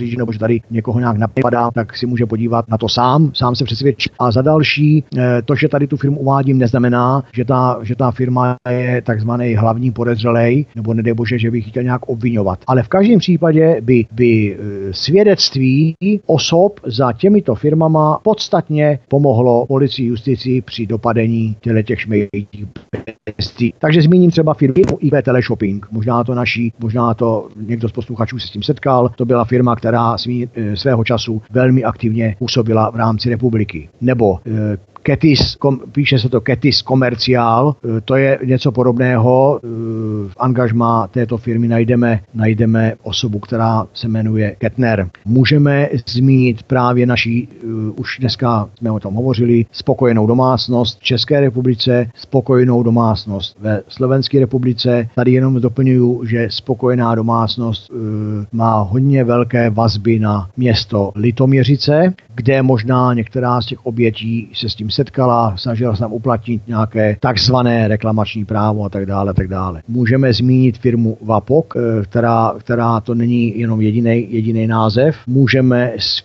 e, zmínit firmu B N M Slovakia, můžeme zmínit firmu B N M Čech. Vidíte tady už z toho, nebo slyšíte tady z toho už B N M Slovakia s r o, B N M Čech s r o, jo? Čili jednoznačně rozdělení, rozdělení trhu, rozdělení obětí. I tak to se na to můžeme dívat. B N M Slovakia měla, měla pravděpodobně oběti na Slovensku, B N M Čech měla mít pravděpodobně oběti v Čechách, protože z mých, mých informací jsem se nesetkal s tím, že by někoho v Čechách podvedla firma B N M Slovakia. A obráceně nesetkal jsem se s tím, že by na Slovensku někoho, někoho podvedla firma B N M Čech. Čili tohle to může být takový úvahový klíč, kterým, o kterém můžeme uvažovat a s kterým můžeme, kterým můžeme pracovat. Pochopitelně můžeme zmínit třeba firmu Světlucky. Ona se to vyslovuje nějaký nějaká ale píše se to Světlucky, která zastávala na tom v tom agresivním šmejním biznisu e, taky svoje místo. Můžeme zmínit firmu Trisolar, můžeme zmínit firmu Velvet Logistik, e, Web Partners, Web Partners Group, to je taky jedna, jedna z známých firm. Potom, potom Sun Medical, Silera Aqua, Slovak, Slov, jo, Slovakia. A tady ještě, tady ještě narážím na firmu, že máme firmu Slovakia s r o, tak jak to vyslovuju, Slovakia, a pak taky máme firmu Sklovakia. A tady se vrátím k tomu, o čem jste e, mluvil před, e, před chvílí, že některé ty názvy mají působit jako pořád jeden a tentýž a přitom už se jedná o jiný. No, to znamená, že já prostě mám firmu raz, dva, tři a s tou budu dělat, s, touto, s tímto štítkem firmy budu dělat podvody od ledna do poloviny roku. Potom už je to pro mě moc velká stopa, která by, by ke mně mohla přivíct někoho, kdo to bude se snažit objasnit a e, nějakou vinu mi prokázat. No tak tu firmu raz, dva, tři přejmenuju na první, druhý, třetí a pokračuju. V razítku to bude stejné, na, na zákazníky to bude působit jako, že jsem tradiční firma, protože můžu, můžu, budu, bude to působit, že už jsem, jo, to už jsme oni slyšeli, to, jsou ty, to je ta jednička, dvojka, trojka, ty jsou dobrý, ale ve finále, ale právně už jsem úplně jiný subjekt. A, ten, do, a dokonce tu firmu raz, dva, tři můžu mít na, můžu mít teritoriu finančního úřadu, já nevím, budu, teď budu fabulovat Praha sedm a tu firmu první, druhý, třetí budu mít e, v teritoriu Praha devět a dostávám se do úplného obtečí, nebo řeknu třeba Brno, to je jedno. Jo, čili e, zase se dostává, jak všechno souvisí se vším, dostáváme se k tomu, že tito lidé, ty šmejdi, opravdu celý den špekulují a přemýšlí, jak prostě to udělat, abych to nemusel udělat tak, jak to má být, abych měl co největší zisk. Čili špekulují, jak ten svůj podvod a ten svůj hyenismus zdokonalovat, zdokonalovat a zdokonalovat. A jak, jak z těch jednotlivých věcí, ke kterým, ke kterým, jak tady tady narážíme, které tady zmiňuju, a to jsou jednotlivosti, je to vidět, potřeba vidět v souboru a ten soubor potom vidět v souvislostech, jo, tak ukazuje právě tu organizovanost, čili to, čemu já říkám organizovaný zločin, ale to m, zase už se dostávám někam jinam. Čili když jsem zmiňoval firmu Slovakia a Slovakia, tak obě najdeme v registru třeba České obchodní inspekce, na obě firmy jsem narazil já a obě to jsou firmy, které určitě by mohly ke šmejdímu zločinu, ke šmejdímu zločinu nebo ke e, biznisu hodně uměli hodně vysvětlit. E, další si myslím, že jmenovat nebudu, těch firm je k dnešnímu dobu víc jak sto, ale to bychom asi nechci, nechci jako, jak bych to řekl, vám, vám ubírat tu vaši práci, ale myslím, že bychom asi toho posluchače tím zdržovali. Já bych se asi... Určitě, určitě, bychom přeexponovávali příliš jedno hledisko. Zkusme se teď vědovat dále, protože to jsou velmi zajímavé věci, jenom abychom si skutečně demonstrovali aspoň na pár příkladech, jakým způsobem to probíhá, aby posluchači měli jasno, jak v podstatě jedno písmenko může změnit opravdu fungování celé firmy a návaznost byznysu z předchozí firmy na firmu následující a tak dále. Ale přikročme ke straně jedenáct, kde vyjmenováváte názvy obcí.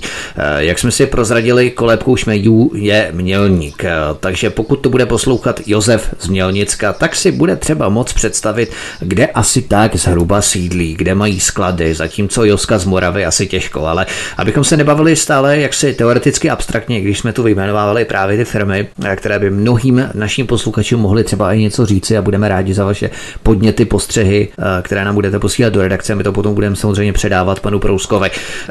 Jak si teoreticky, takže zkusme vyjmenovat obce, kde šmejdi sídlí, obce, ve kterých mají sklady, tak když, milí posluchači, někoho poznáte, nebo nějaký objekt, sklad, budovu, nemovitost, nebo nějaký honosný statek, před kterým parkují třeba čtyři Mercedesy, ale vlastníkem může být ve skutečnosti nějaký pradědeček nebo prababička. Ale Česká republika je malá, je to jedna velká drbárna, takže se to docela dobře může stát, že někdo nikoho budete znát a pokud ano, tak opravdu budeme rádi, milí posluchači, pokud nám budete posílat podněty, návrhy, postřehy, připomínky, když nějakého toho šmejda nebo nějakou nemovitost poznáte v tomto našem popisu. Kvůli samozřejmě žalobám nebo oznámením my nemůžeme sdělovat konkrétní čísla, ale jenom maximálně obce, případně ulice. Tak zkusme názvy obcí, jakých bychom si měli povšimnout v souvislosti s aktivitami šmejdů konkrétně. Tak, eh, aktivity šmejdů, a teď jste zmiňoval dva pojmy, které jsem si tady, tady hodil do poznámky, a to je eh, slovo sklady a slovo sídla. Jo, takže eh, já tady, tady to hnedka v té svých, svých práci musím rozdělit, protože to není jedno a to též, daleka to není jedno a to též, protože sklady, to je jedna věc, sídla, a to je otázka, jak se na to díváme, když to budeme brát, že to je, že to je sídlo jakési té právnické osoby, té skořápky šmejdí, tak se dostane dostaneme do Prahy, ale to teď otočme rýs, to nechme bejt, to jsme ani jeden z nás nemysleli tímto sídlem, tak se dostáváme k místu pobytu toho šmejdla. A to zase musíme rozdělit na A a B. A protože se bavíme o šmejdech, tedy o zločincích, o kriminálních zločincích, tak se dostáváme k tomu, že převážná většina z těch mělnických šmejdů, který já mapuju a což mě výjimečně baví, tak mají trvalý pobyt, no kde myslíte, no na radnici Mělník, Mírové náměstí jedna lomeno jedna, tam jich najdeme z těch šmejdů celou řadu, jo, jdeme celou řadu šmejdů, to by pak mě to někdo nehonil, že jsem ho obvinil, protože on chudákovi vyhořel barák a teď tam má bydliště, tak nedělám šmejda. To vůbec ne, ale z těch šmejdů, jinými slovy z těch osob, které prochází mým trestním oznámením, tak drtivá většina z nich má bydliště, má ohlašovnu trvalého pobytu na Mírovém náměstí na radnici, tak jak u osob tady toho druhu zvykem a obvyklostí. A potom mají skut bydliště. Tady zase z toho už teď, už teď z toho musí každý den nad tím cítit e, takovou tu takovou tu bezubost státní správy. Na jedné straně máme milionáře, který, jak jste říkal, má čtyři Mercedesy, někdy jich mají víc, nebo budeme říkat čtyři drahé luxusní auta, bazén, e, prostě jeho životní úroveň je vysoce nadstandard, nadstandardní, což by nebylo tak, e, což by jinak bylo v pořádku, kdyby nebyla vysoce nadstandardní nelegálně. A to je veliký rozdíl. To znamená, ten šmejd škodí i tomu, kdo má tu životní úroveň vysokou, ale legálně. Jinými slovy, ten se k tomu legálně nějak dopracoval, vyvinul nějaký úsilí, aby se měl dobře. A šmejd vyvinul, vyvinul jediné úsilí k tomu, aby kradl, švindoval a podváděl a má se, má se taky dobře. To znamená, že on už dělá, on, on ten šmejd už nám dělá trochu blbce i z toho slušného podnikatele, z toho slušného člověka, který prostě nějakou vlastní pílí tomu došel. Ale to jsem odbočil. Ale mimo jiné nám ten šmejd taky dělá trochu blbce z té státní správy a samosprávy, protože jak je možné, že šmejd má bydliště na radnici a když se z radnice podívám a nepotřebuji k tomu ani dalekohled, stačí otevřít okno, tak se podívám tomu šmejdovi do baráku a vidím tam právě ten bazén, vidím tam právě ty luxusní auta a jak on si tam v klidu bydlí, ale pochopitelně nemovitost je napsaná na někoho jiného. Tím bychom se dostávali, dostávali, dostávali další tematy, co jsou, to jsou ti tzv. Spolupachatelé, kteří prostě používají různých, různých jiných fint. Nebo jeden fint, který jinak, který svým pomáhají v těch fintách jinak, to znamená m, převodama toho těch výtěžků z té trestné činnosti, ono se tomu říká legalizace výnosů z trestné činnosti, ale to bychom se dostali, dostali někam trochu jinam. Čiže aby jsme byli konkrétní. Takže máme tady formální místa, míst trvalého pobytu, to je to, co mají napsané v občankách, a pak tady máme to, co skutečně bydlí. Tomu jsme, tomu jsme zmínili sídla právnických firem, které jsme si řekli, že jsou jenom v Praze, aby na ně přišla finanční kontrola nebo možnost finanční kontroly někde jednou za více jak sto let. A pak tady máme místa skladů. Tady u těch skladů podotýkám, že ty sklady jsou víceméně z pravidla už minulostí, protože opravdu teďka ten tlak trošičku uh, uh, je přived k tomu, že, že ty sklady vymřely, staly se to takový mrtvolný subjekty. Takže kdyby jsme hledali ty sklady, anebo kdyby se chtěli do, jako chodí po hradech a zámcích, tak bych si chtěl udělat uh, takovou kulturní vložku a jít se podívat, kde tady šmejdi sídlí, tak se určitě může jít podívat třeba do, do, do obce Lužec nad Vltavou, kde najde hned dvě místa, kde, byla, kde byly e, velký, zá, velký logistický základny šmejdů. Pro naše posluchače jenom, jenom přesním, že e, odsud z toho Lužce vyjížděly auta naložený až na Moravu, na Ostravsko, Olomoucko, až na Brněnsko, čili tady byla ta základna toho nádobí, toho všelakého harambádí, tak to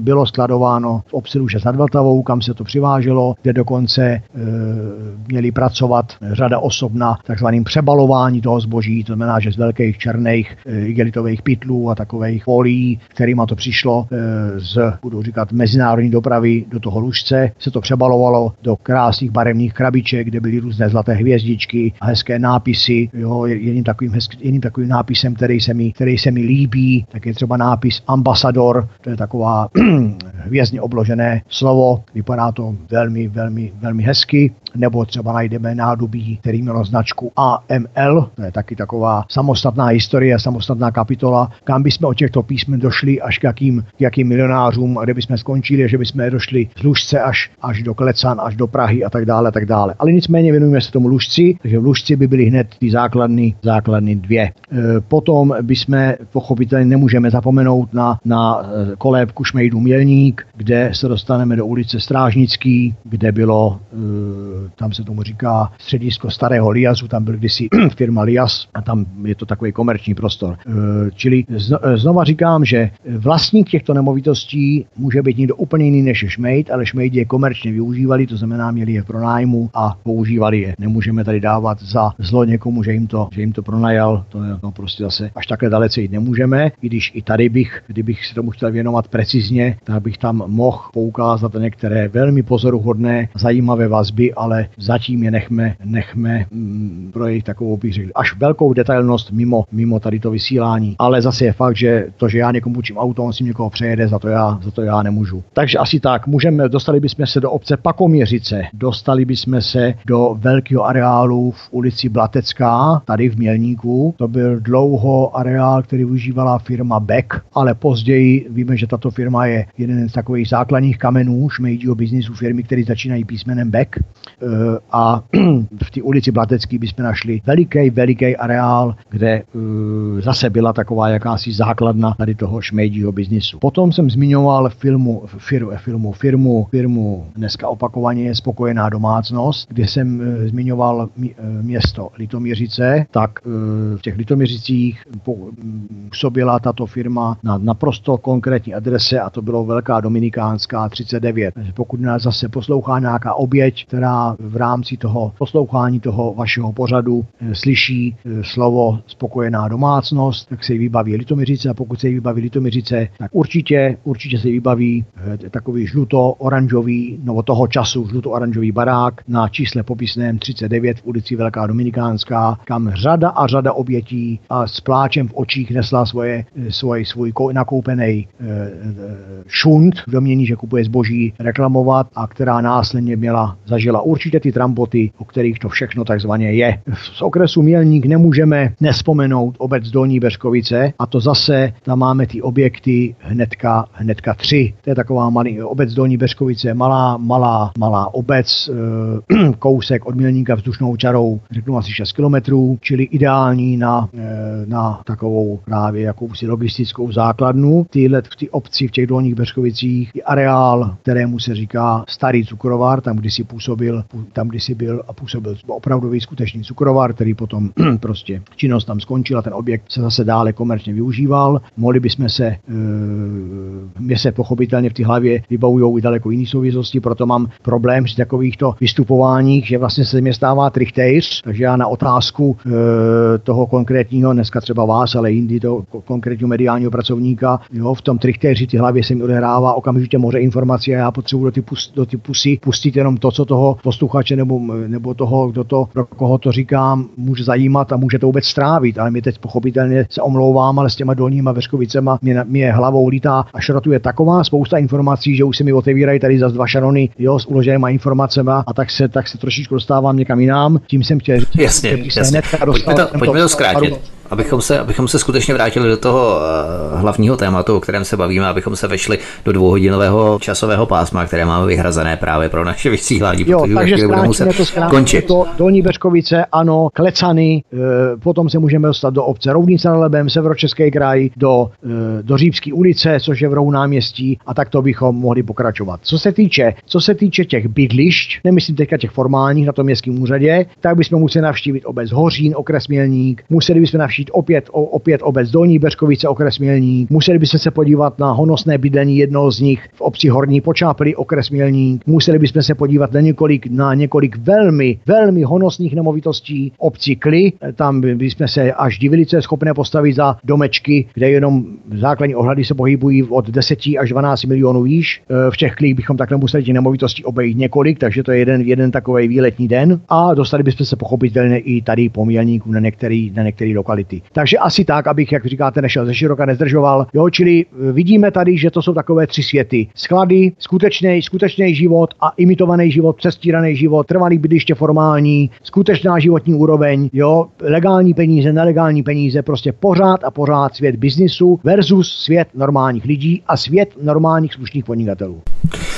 My jsme si to vyjmenovali několik obcí, několik honosných statků, nemovitostí, formálních bydlištích i bydlištích fyzických osob, kde oni skutečně bydlí. Můžeme si i vydat po stopě některých z nich, abychom zjistili nebo se minimálně zamysleli nad původem peněz, za které ty nemovitosti byly pořízené. Můžeme to prozkoumat.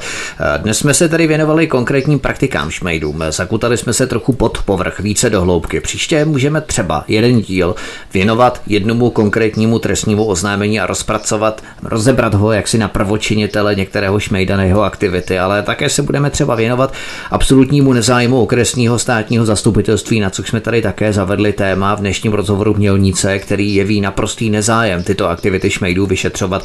Například paní státní zástupkyně, která vykazuje pozoruhodnou profesionální slepost s ohledem na tyto případy. Můžeme se také podívat příště na jejího manžela, který měl být souzen v Benešově, k čemu tedy nakonec nedošlo. To mohou být na příště také velmi zajímavá témata. Co vy na to? Myslím si, že, že k tomu nemám co dodat, protože ty, to, co jste jenom nastínil, jsou opravdu zajímavá témata. Tak to bylo tedy vše, my se rozloučíme. Pane Prousku, vám moc děkujeme, že jste si udělal na nás čas, že jste nás obeznámil v podstatě s dalším vývojem ohledně aktivit šmejdů, protože je to opravdu velmi rozsáhlé téma, které nepokryje zdaleka ani jeden, ani dva pořady, protože my jsme měli pilotní pořad, tohle bylo v podstatě jakési pokračování, kde jsme začali jaksi první trestní oznámení, které jste podal vůbec jako první v dubnu dva tisíce šestnáct, tam my potom budeme pokračovat dále, rozkrývat tyto aktivity šmejdů a v příštích pořadech se budeme věnovat třeba právě okresnímu státnímu zastupitelství. Ono to zní tak trošku pro posluchače nudně, protože se tady bavíme určitě na teoretické rovině, ale my se pokusíme do toho zapracovat právě nějaké praktické záležitosti ohledně různých soudních procesů, návazností, vazeb a tak podobně, aby opravdu to znělo trošku, nemyslíme přímo jako kovbojka, ale, ale abychom měli nějakým způsobem aspoň trošku povědomí a nezamotali bychom se do nějakých abstraktních teoretických rovin, procedur, právních záležitostí a tak dále, abychom se věnovali opravdu těm praktickým věcem, na co opravdu člověk má dosah a čemu běžný i poučený like rozumí. Tak my vám ještě moc děkujeme a mějte se hezky. Já vám taky děkuju a i vy se mějte hezky. Naschledanou. Tento i ostatní pořady si můžete stáhnout nejenom na stránkách svobodný pomlčka vysílač tečka cé zet, ale můžete si nás vyhledat rovnou i na kanále youtube.com lomeno c lomeno svobodný vysílač archiv, jedno slovo, kde si můžete naše pořady také poslechnout. To by bylo vše. Na shledanou příště, od mikrofonu se těší Vítek na Svobodném vysílači. Hezký večer.